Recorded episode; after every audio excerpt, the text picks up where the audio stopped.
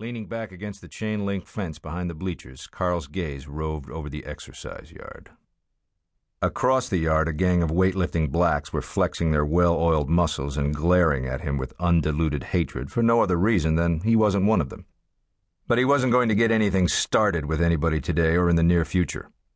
Until the day he and Myron had their turn to work on the road crew, Carl Herbold was going to be an ideal prisoner.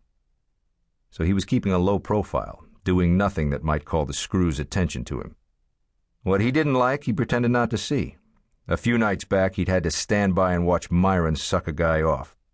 The other prisoner, a white trash wife killer two years into a life sentence, had bribed Myron with a prize. Myron hadn't minded too much.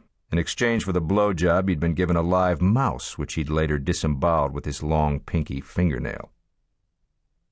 Now, remember what I told you, Myron. When our turn comes up to work the road crew, you can't seem too excited about it.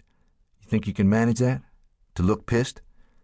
Myron was becoming distracted by the bleeding cuticle around his thumb. Sure, Carl.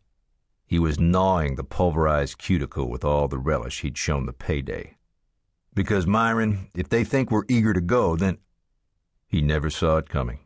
The blow literally knocked him off the bleacher on which he'd been sitting. Next, he was lying on his side in the dirt, his ears ringing, his vision blurring, his gut heaving, and his kidney getting the piss kicked out of it. He forgot about his resolve not to cause or continue any trouble. Rolling to his back, he brought his foot up and thrust it into the attacker's crotch. The black weightlifter hadn't anticipated a counterattack. He fell to his knees, yowling and clutching his testicles. The screws came running, swinging their clubs. Other prisoners began either to try and break up the fight or cheer it on, depending. The struggle was quickly contained. Only two prisoners were sent to the infirmary with injuries. One of them was Carl Herbold. Ezzy Hardge had been married to Cora two years longer than he had served as sheriff of Blewer County. Fifty-two years. He'd first spotted Cora at a tent revival, which he and a group of friends had attended just for laughs. During the hymn singing, her eyes had drifted away from the psalm book and across the aisle to land on Ezzy, who was staring at her with unabashed interest and speculation. The light in her eyes was not religious fervor, but devilish mischief. She had winked at him. In all these years, none of her sass had worn off. Ezzy, I thought it was a very nice occasion. His wife's comment caused Ezzy Hardge to snort with disdain.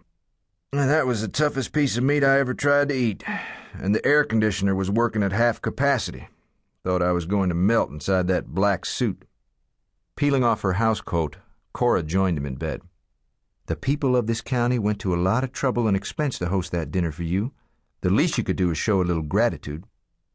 I didn't ask for a testimonial dinner. I felt like a goddamn fool.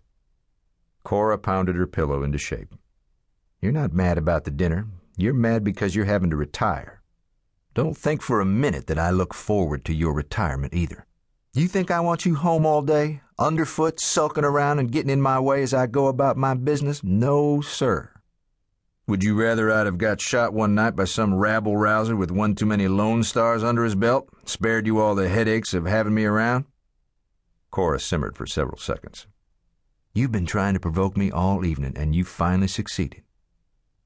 She yanked on the small chain on the nightstand lamp and plunged the bedroom into darkness, then rolled to her side, giving him her back. She knew he had deliberately said something that was guaranteed to get her dander up. The irony of it was that every day of his tenure as sheriff he had prayed that he wouldn't get killed on the job and leave Cora a bloody corpse to deal with. But from a practical standpoint, he should have died in the line of duty. It would have been cleaner, neater, simpler for all concerned the community leaders would have been spared the embarrassment of suggesting that he not seek office again. They would have saved the expense of tonight's shindig at the community center. If he had died sooner, he wouldn't be facing a future where he was going to feel about as useful as snowshoes in the Sahara. 72 years old, going on 73, arthritis in every joint. But what hurt most was knowing everybody was right. He was old and decrepit and had no business heading up a law enforcement office. He just wished to hell that he hadn't had to quit before his job was finished. And it would never be finished until he knew what had happened to Patsy McCorkle. For 22 years, that girl had been sleeping between him and Cora. In a manner of speaking, of course. Feeling guilty,